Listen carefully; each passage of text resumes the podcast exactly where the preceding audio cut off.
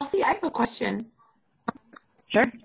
We usually have uh, three members and an alternate who then bows out if um, if we don't, uh, you know, if we don't have quorum or somebody's not able to attend. Um,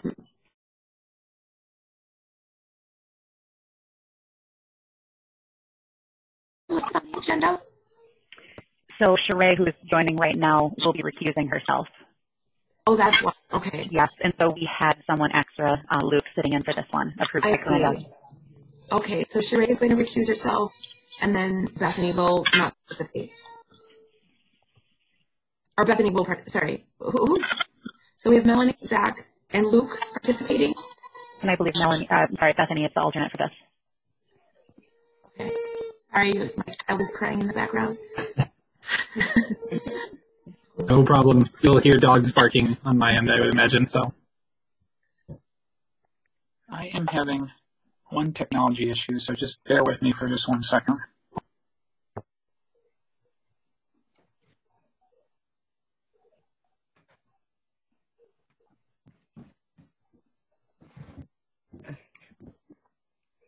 So I recruit, uh, accuse, what, recruits, how do you say it?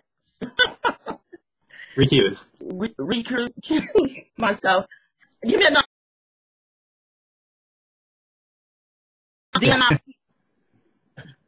right, to the next meeting, right? Okay, Yeah, I, I think you're good. Um, I'll wait for Zach to, to confirm, but I, I think okay.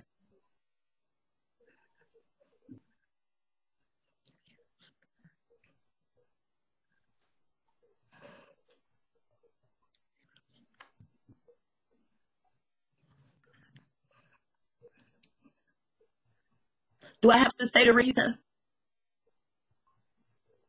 Will it be? Okay, not sure. okay. Okay, sorry about that. I couldn't get the agenda to come up on my other screen, so I had to switch. All right. Seeing that the hour of four o'clock has arrived, it looks like we have quorum. Um, Chelsea, do you want to read the statement? Do we need to have a virtual statement read for this meeting? I can go ahead and read it so that we are doing it for good measure. Uh, welcome to our virtual meeting. We are going to cover a few basic items before beginning. If you lose connection at any point during the meeting, you can reconnect by clicking the link or calling the number in your original email. To members and city staff members, if you are able, please activate your video and keep it on for the duration of the meeting. Staff, if you are able, please activate your video when you are speaking. The chair and committee staff are responsible for muting and unmuting committee members. Use the raise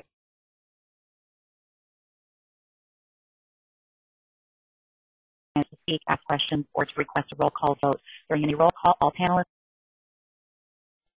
briefly.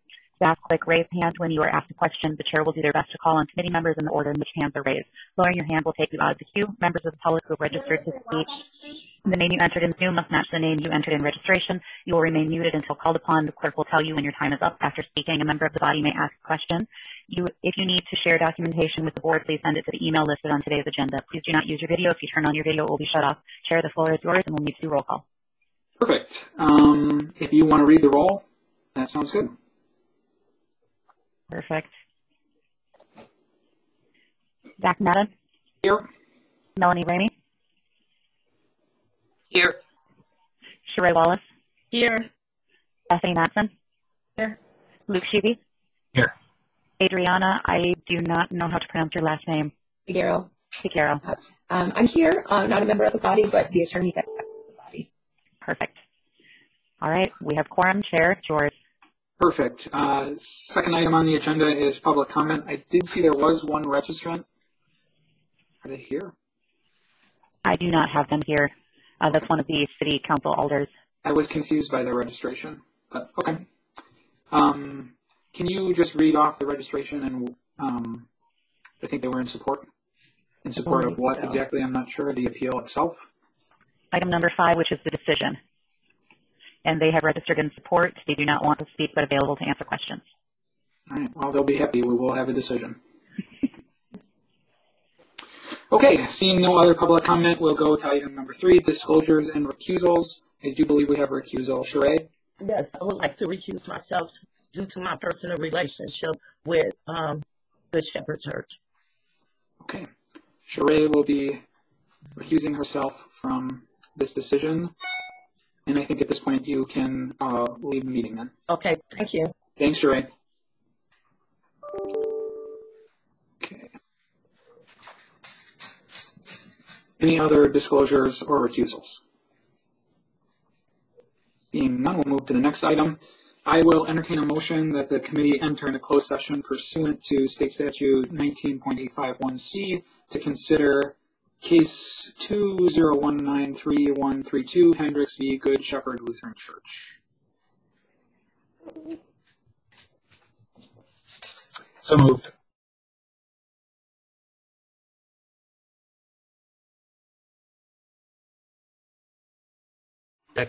Moved by Luke, seconded by Melanie. All those in favor signify by saying aye. Aye. Aye. Nobody opposed. Motion carries. Do we need to do a roll? Do we need to do a roll call vote on that? Uh, we do not. Um, can I ask a question though? So is, at this point, we still have three members on the body who are participating, I don't think we need Bethany. Is that, I mean, is she still the alternate at this point, correct? She, she's still the alternate. She won't participate in the vote, but she's more than welcome to um, Okay. continue on if, if she'd like. Yeah, Bethany, so you're, you are more than welcome to sit in on the hearing. Um, you won't vote at all in, on any of the, um, you know, any of the motions that come before the body. Um, you wouldn't have a vote unless somebody else bows out or falls ill suddenly or, or something happens where you'd have to step into your role to, um, be on the body. Okay. We are now in closed session. Chelsea, do we have to do anything specific with being virtual here to technically be in closed session? So these are the instructions that they've given. Um, make sure anyone that you don't want in the meeting is removed. If they don't leave the meeting voluntarily, hover over their name and under more, click remove. Go to the participant list in more, click lock meeting, then designate the shared host, and then apparently I'm also supposed to leave the meeting as well. Okay. I'm not quite sure how you let me know when it's time to return though to finish uh, I think- rest of. I think it's okay for you to stay. Staff has stayed in the past. Yeah, Okay. staff has always stayed during the closed, closed session portion. I think you're fine to stay. Okay, perfect. Then I will lock the meeting and then we're good to go. Okay, perfect. Well, we are in closed session now on this case. Uh, any discussion? Just for folks' reference, the specific item, and correct me if I'm wrong here, but we're looking at the determination that the case was dismissed that um, has been appealed by Mr. Hendricks. I have a few things to say about it then. Um, I, I, in reading through it, um, I think that what I came to was that I think that ultimately we should approve the appeal. Part of my reasoning here is that I think that there, based on, again, the context uh, that was given, it seems like there is probable cause that uh, Mr. I might be pronouncing this wrong, but Radames, I'll refer to him as the um, defendant. He's the, the complainant. The complaint. Thank you. I'm still new to this. Um, but I think that there's probable cause that the complainant was denied the use of the practice room because of his employment history. However, in the motion that he actually filed, he stated that it was uh, due to his race and nationality. So, which I don't think was alleged at any point uh, other than his initial complaint, um, both in terms of how the church defended their their um, their actions and otherwise. So I think that there's probably some dis- potential discrimination here, but not necessarily because of the reason that he states. Um, there is definitely some some details missing. Uh, it's not clear that the uh, that the church declined his request for the use of the practice space, or um, why Melwood Mellwood uh, terminated his employment. Uh, that I think could potentially shed some light. So I think again with those details there might be or here. Um, but then at the same time, the complaint didn't uh, provide any additional information uh, when prompted through the process that that I know we went through to, to reach out for more details. So I think that if we could get some of those details, I know that his in, uh, initial response was, I think, to, to send a number of different documents that didn't didn't seem to answer the questions that uh, that we had sent out. I think if we can get those answers, and if the complainant is willing to, to give us those, I think that it's worth pursuing a little bit farther. I don't know if all of that was too much or if it's just right. This is only my second time doing this, but those are my thoughts. Adriana, if the complainant were to come back and find a, say the appeal is denied and the commission were to side with the determination to dismiss the case, if the complainant came back with a uh, separate complaint alleging a different uh, category or protected class, would the dismissal in this case prevent that to move forward in any way? I don't believe so. Uh, when I was looking at the rules of the body, um, I think it, let me just scroll through here. Um, I'm pretty sure it said that all dismissals are to be without prejudice, which means if, as long as it's within the statute of limitations. Oh yeah, sure. So rule 3.42 of the rules of the commission is an administrative dismissal shall be without prejudice. Um, so essentially that means he could file again um, you know, maybe with more information or different protected classes, um, if you do in fact affirm the dismissal. As long as it's within the statute of limitations, which I guess I'd have to look at what the date is. That you know, I don't know if that would prevent him, um, you know, from refiling, but procedurally, no, he could refile. And I think there were several attempts to get him to respond and to provide more information, and um, he just didn't seem to respond. And I'm I'm just curious as to um, as to why he didn't, It's a because it limited what the um, what the lawyer could decide on because he didn't have other facts that perhaps the, the plaintiff had. Uh, so that seemed to me a very serious uh, um, omission on his part that he didn't provide the additional information. hmm And I guess for me, Luke, I certainly agree with you. Reading some of the um, documents and some of the uh, correspondence, there are some things in terms of what was said or done that I find troubling. To me, the question before us is: Was the dismissal of the case appropriate given the timeline and the events that occurred? To me, I lean towards yes. The the dismissal was the appropriate action given the the lack of information that was provided, and there's at least some comfort in knowing that if there is a case here, if there is, um, you know, a, a desire for the complainant to move forward and provide more information, they certainly have the ability to do that. Yeah, and, and like I said, um, I do think that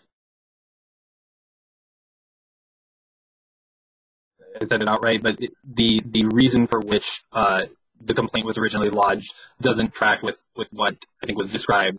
Um, but like you said, it, there may be more here, and I I would be comfortable like if that's the if that's the recommendation that we we side with the um, and I don't know if we all have to agree, but uh, for the sake of keeping things moving forward, I think that there's an opportunity here for him to to make that case. But like you said, it wouldn't necessarily be for the reason that he originally lodged it. Yep.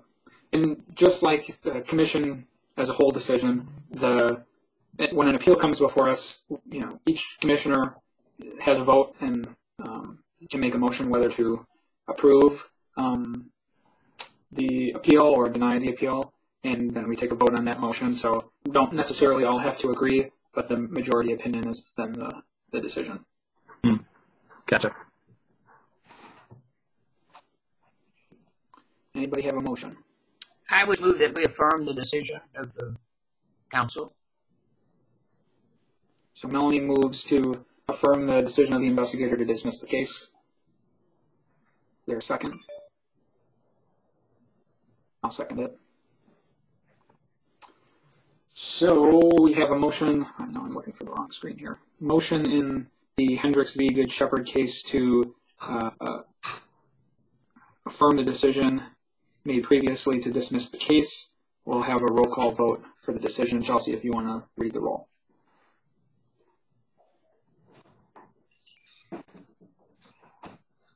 All right. Zach Madden, I think the chair votes last if it's Okay. Melanie Rainey, Yes. Luke Sheedy, Yes. Adriana, do you vote for this? No, I do not vote. All right, Zach Madden, So the motion carries. Um, so in case of Hendricks v. Good Shepherd Lutheran Church, the appeals committee has affirmed the decision of the investigator.